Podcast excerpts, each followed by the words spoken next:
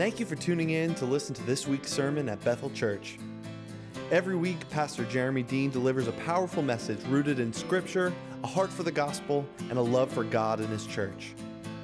We also hope you check out the Bethel Church podcast, which release on Wednesdays at 8 a.m. throughout the year. To learn more about Bethel Church, you can visit lovingbethel.com. We hope you are encouraged by this week's message. Here's Pastor Jeremy Dean. Cindy said, You know what, Josh, I'll help you out this morning. I'll get those kids dismissed for you so that way you don't have to like rush or anything. And then all of a sudden I turn around and she's walking away. um, I, if you don't know who I am, by the way, if you're new or a visitor, I am Josh. Uh, I'm the student director here at Bethel, and I am not Jeremy. Uh, he is not here. Um, we had a great Easter last week. Uh, if you were here last week, and if, if, if, you had any part in it, or if you were just here, um, I just want to thank you guys for how um, awesome it was to be here at Bethel last week. Two really full services. Uh, the band did such a great job. Jeremy, uh, if you were here, you know that Jeremy was a little under the weather, um, but he powered through and really delivered um, two fantastic messages on um, the resurrection. Uh, afterwards, he did uh, go home and crash uh, for a couple days, and he was out for a couple days. But do not worry, Jeremy is absolutely fine. Um, I, however, um, am a little stuffy this morning, but that's okay. I'm also getting over it for the last couple days.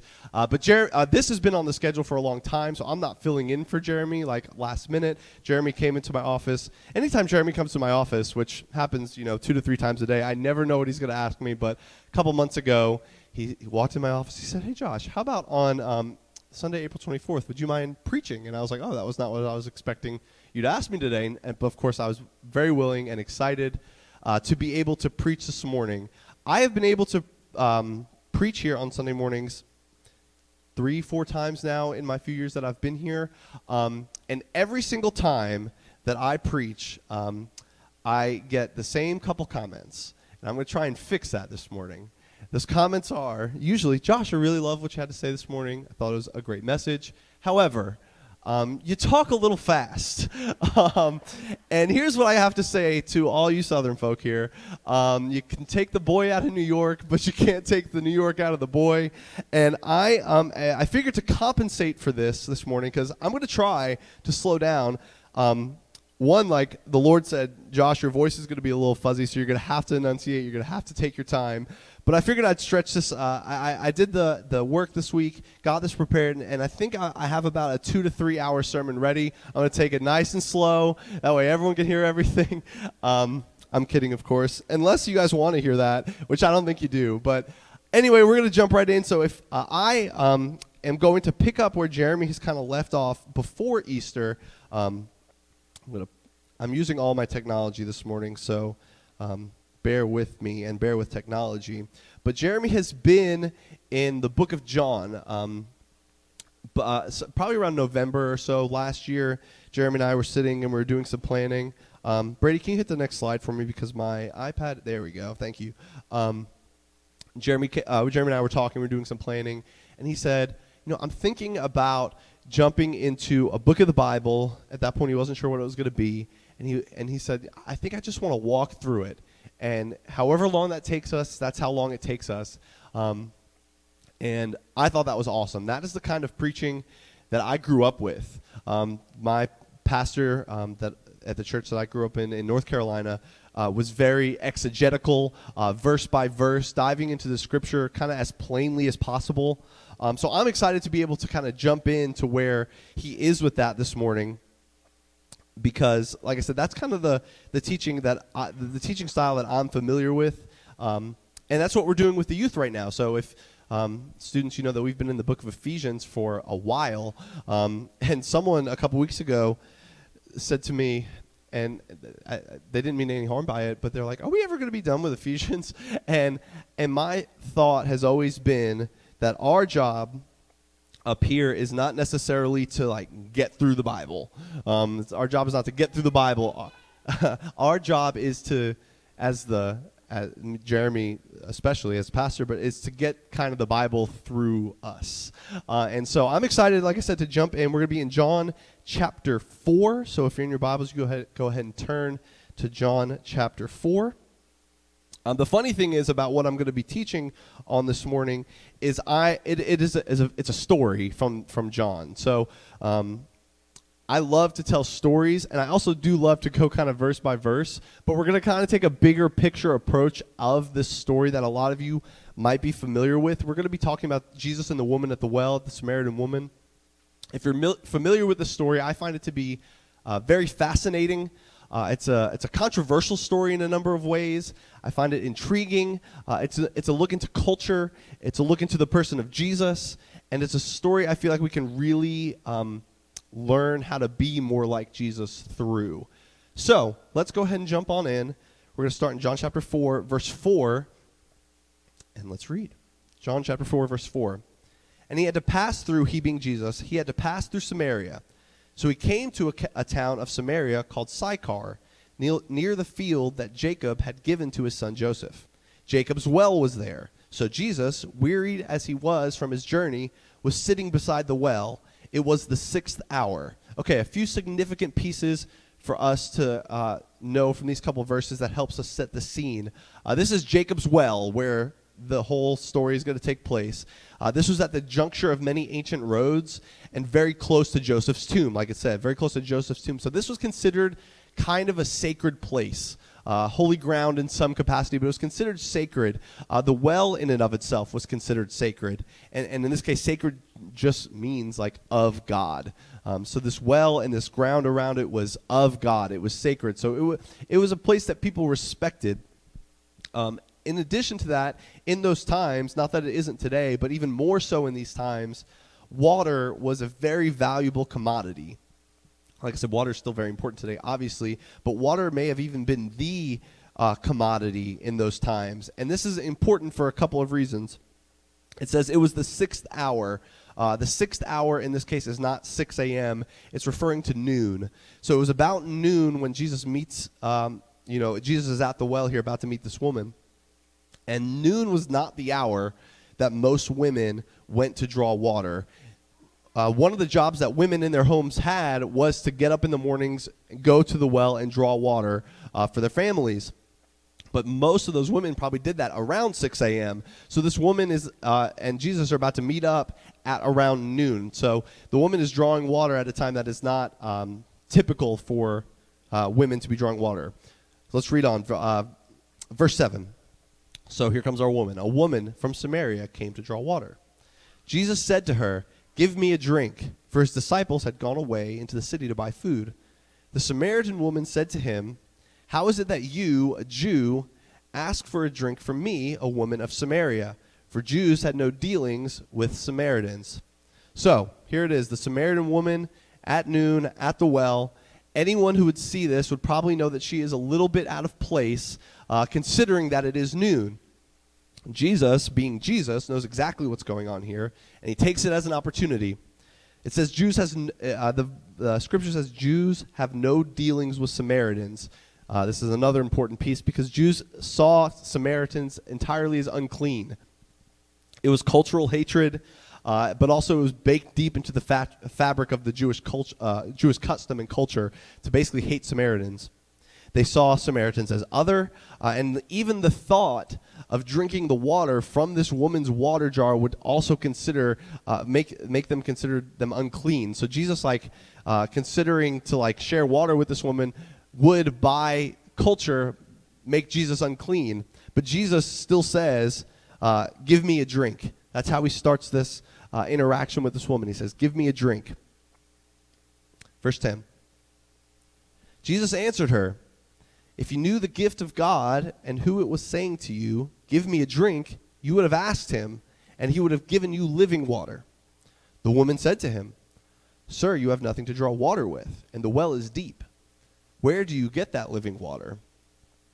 Jesus said to her, If you knew who I was, you would have you would have not only asked me for water, but you have actually would have received living water from me. So this isn't actually like too crazy of a uh, a terminology uh, for those times. So we know where this is headed. We know the living water uh, refers to Jesus and the salvation he's going to bring, but the, the term living water was not foreign. Um, basically, living water refers to two things here one, the salvation from Jesus that we're going to get to, but two, in this time, living water would refer to just fresh spring water. So when Jesus says you would receive living water, she knows what that means, um, literally, to mean just fresh spring water. So the woman logically responds here and says, "How are you going to give me this living water? Because you have nothing to draw it with. You don't. You didn't bring anything here to carry the water." Excuse me. So we read on in uh, verse number thirteen. Jesus said to her, "Everyone who drinks of this water will be thirsty again." But whoever drinks of the water that I will give him will never be thirsty again. The water that I will give him will become in him a spring of water welling up to eternal life. The woman said to him, Sir, give me this water, so that I will not be thirsty or have to come here to draw water. So Jesus begins laying out the meaning of this living water, different than just the fresh spring water. He's trying to separate himself as something different from both the literal meaning of the living water and just water in general. He offers up this living water, and this woman is quite ready to receive it. In this moment, immediately, she's just sat down, uh, probably has gone to this well before. She sits down and is ready to receive this living water out of nowhere, sees potentially something very different here, and is ready to receive it. So,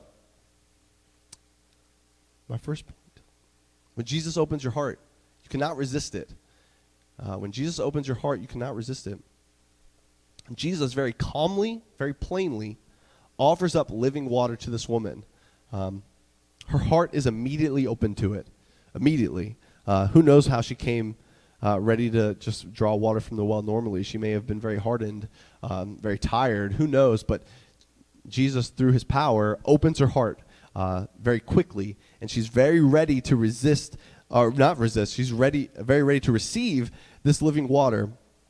The living water is this um, living manifestation of Jesus, of God, and the Holy Spirit on earth, opening her heart so she's ready to receive it. She cannot resist it. Immediately wants Him, and this is good for us in a lot of ways. Uh, ultimately, Jesus does the saving, uh, both then and today.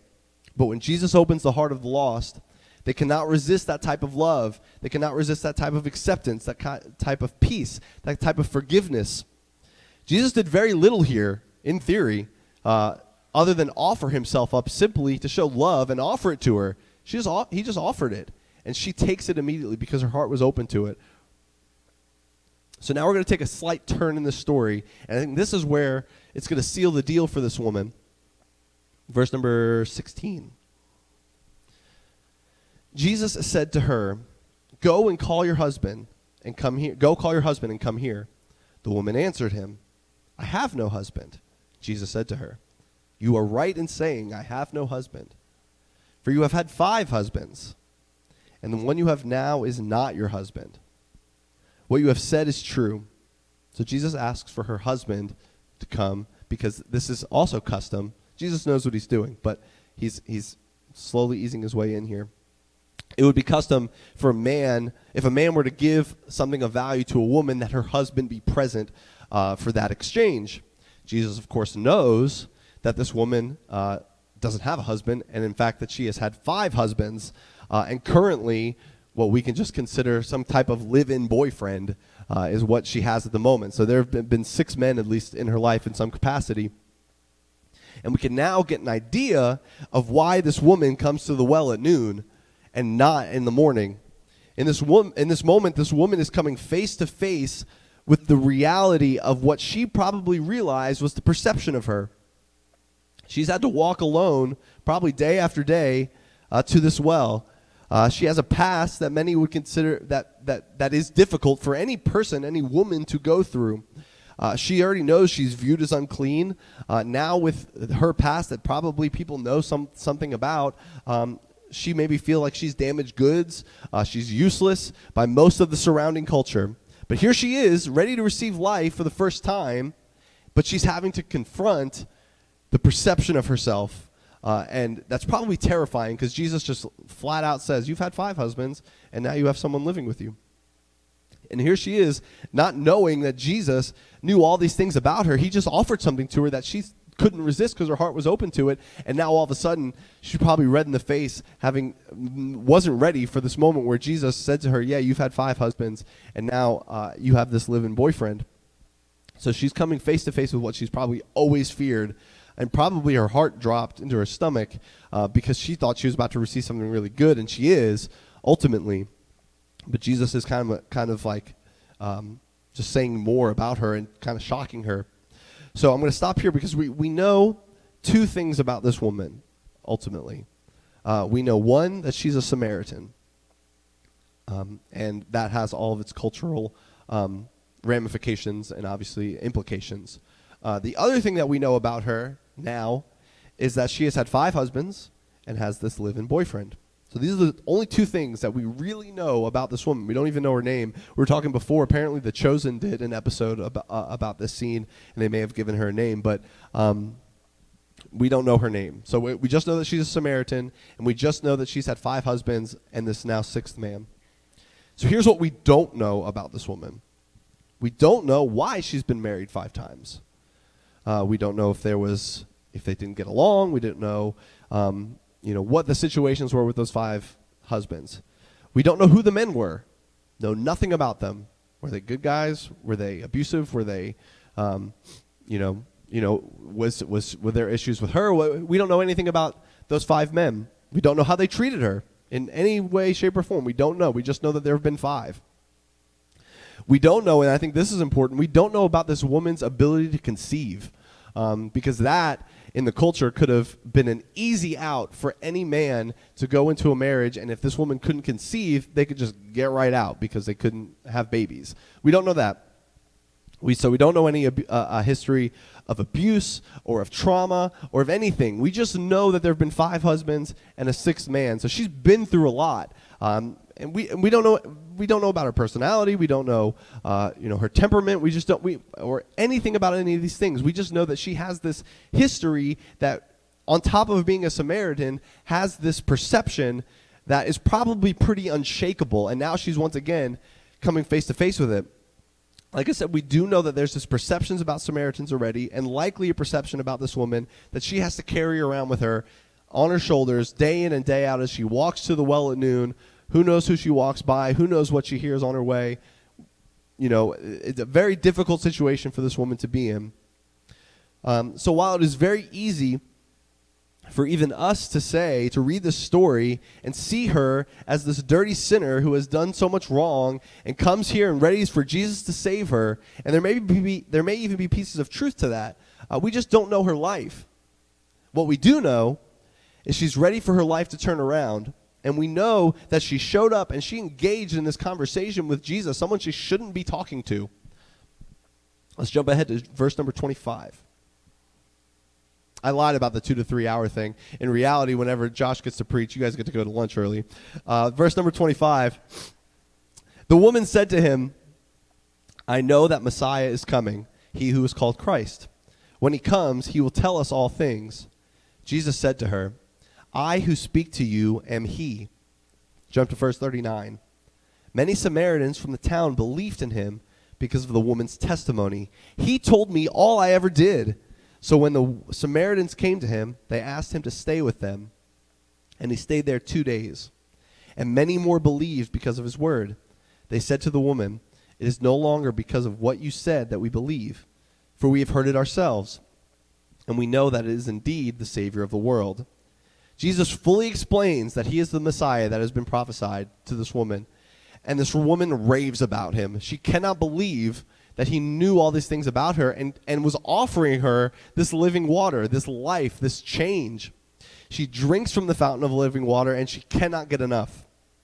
And because of this woman's testimony, many more people believed, many more tasted the living water, saw that it was good, and it was the real deal, and it was sustaining.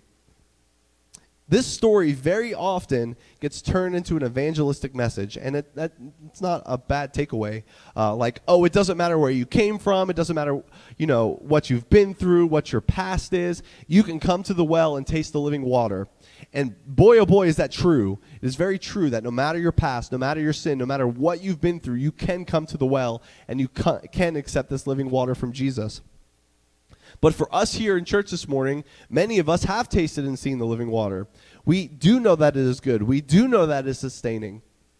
So, how can we look at this story from the lens of Jesus? Because for many of us, we are um, we have the Holy Spirit living inside us. We are the representation of Jesus here on earth. So, how do we look at this story from Jesus' point of view and learn something this morning? So, I have a story to share. Um, many of you uh, who know me uh, or follow me on social media, even, or, or have had conversations with me, know that I have just a ton of strange hobbies. I'm not going to get into them all, uh, but I have a ton of strange hobbies. And my wife is here, and I know she doesn't want to hear me talk about them, so I'm not going to, because I talk about them enough at home. Um, but one facet of my life that I have found to be really wonderful is that I have met a lot of really cool people through various online communities. And when you've kind of done that for a, a, a, few years, you, learn how to do it safely, and you know, you know who the weirdos are out there in the online world. So, like, you know, I'm not suggesting everyone go and find all your friends online, but I have met some friends online, which I think is really cool. Uh, a couple weeks ago, I drove down to Orlando and and met up with a few of them. About 15 or 16 of them. We got an Airbnb. We hung out. We just had a great time, and it, it was really special. A really good time with these people. The fun part about these friends, uh, for me, is that they come from all different types, all different walks of life, uh, different backgrounds, cultures, uh, locations. Uh, most of them here in the United States. But we all met together and just and just had this best time. So last week, uh, last Sunday, Easter, several of these friends uh, were talking in, in, a group text message that we're in, and they were talking about um, what they were doing, what their plans were for Easter. Some of my friends did nothing. They maybe saw their family or maybe they just hung out at their homes.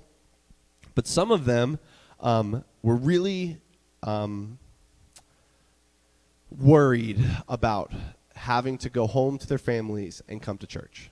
That was just the reality. They didn't. They they were afraid to do this. Um, and one f- friend in particular um, was texting us that he went to church with his family, and uh, people at this church probably knew a little bit about this friend. I also got permission from this friend to tell this story this morning. Um, uh, and so he, they probably know a little bit about his background. My friend is is is not someone who attends church regular, regularly, um, but the people at his family's church know a little bit about him. Uh, truly, a little bit about him, very little, but enough to to do some. Anyway, let me get to the point. So he goes to church with them last Sunday, and someone walks up to him, and I found I, will get to I'll get to my part of this in a second. Uh, they wa- someone walked up to him and said just to his face, and probably didn't mean harm, but it was it was awful, and I just felt I I've been heartbroken over it for a while now, and I told him that. Um, they walked up to him and said, "Hey, well, you can't get struck by lightning in here," as if to say, like, this is the safest place you can be um, otherwise, because out there, God can strike you down at any moment. And I was um, sitting right over here last Sunday in the second service. I'd already heard Jeremy preach, so I was looking at my phone, um, uh, and I saw this story, and, or I saw this not story. I saw uh, my friend told me this happened to him, um, and I thought to myself, I was like, I'm preaching on the woman at the well, a woman who has this perception about herself where they actually know very little about her and is approaches Jesus. And I found, and I sat there and I was just hurt uh, for my friend. And I thought, um, this is kind of like a modern day example of like what this could look like. Uh, what is supposed to be this safe place with, you know, Jesus. Uh, just imagine if Jesus acted this way. Oh, thought I died for a second. Um, imagine if Jesus had acted this way towards the woman. I can I can kind of imagine it. Not that Jesus would ever do this, but Jesus engages with this woman and tells her, "You might as well stay here on this whole on this sacred ground because it's the safest place in the world for you. Because second you leave here, it, it's going to get ugly." That woman would not feel safe with Jesus. That woman would not feel loved. That woman would not feel. That woman would feel judged. That woman would feel hated, condemned, and probably think to herself, "I'm probably better off dead anyway." Because the life I'm living would never be good enough to be in this sacred place too long in the first place. Um, we have this like culture of speaking this thing into existence in the church, and it's not a bad thing. But every Easter and every Christmas, we talk about, you know, the people that only come on Christmas and Easter. And I don't think that's a bad thing to recognize that people come to visit on those holidays because they are Christian centered holidays, and church is a wonderful place for them to be on those holidays.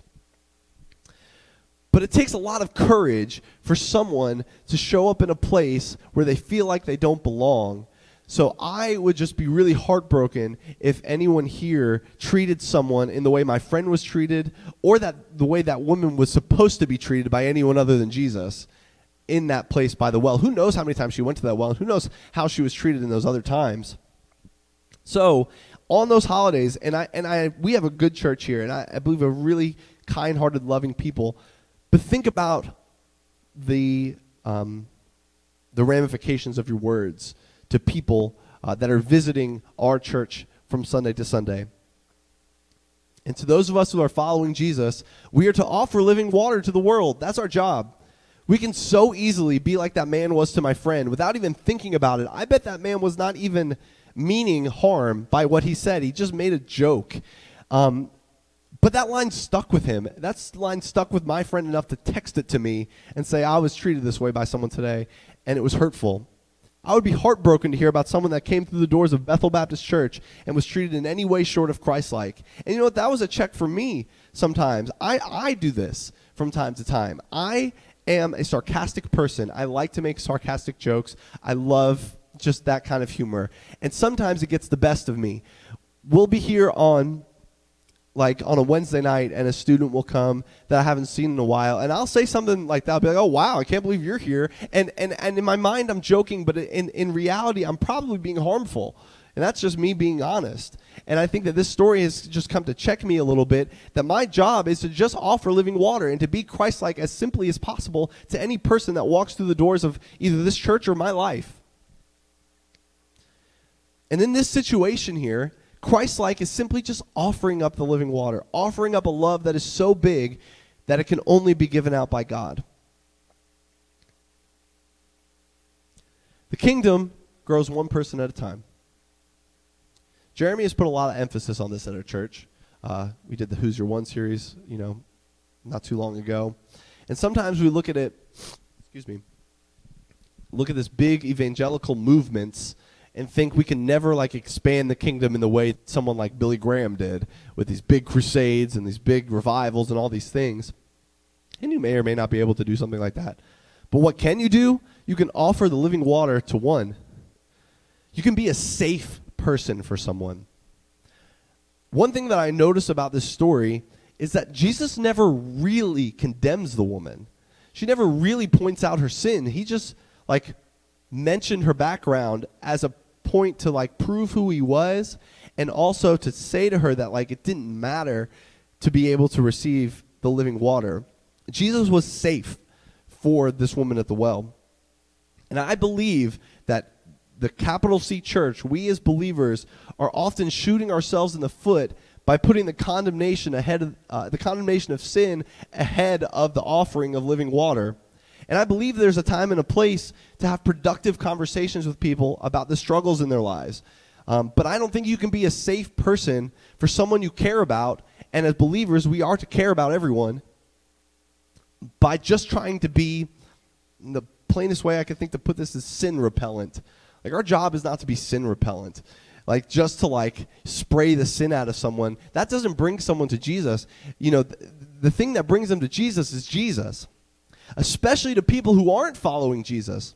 People who aren't following Jesus from day to day have no obligation to live up to the standard the Bible has for them because they're not choosing to live that way. And we oftentimes run around condemning sin as, as believers to the world that doesn't care, and that just makes us feel and look unsafe to the world. And I believe that we are to be as safe as possible to the people around us if we want to bring people to the kingdom.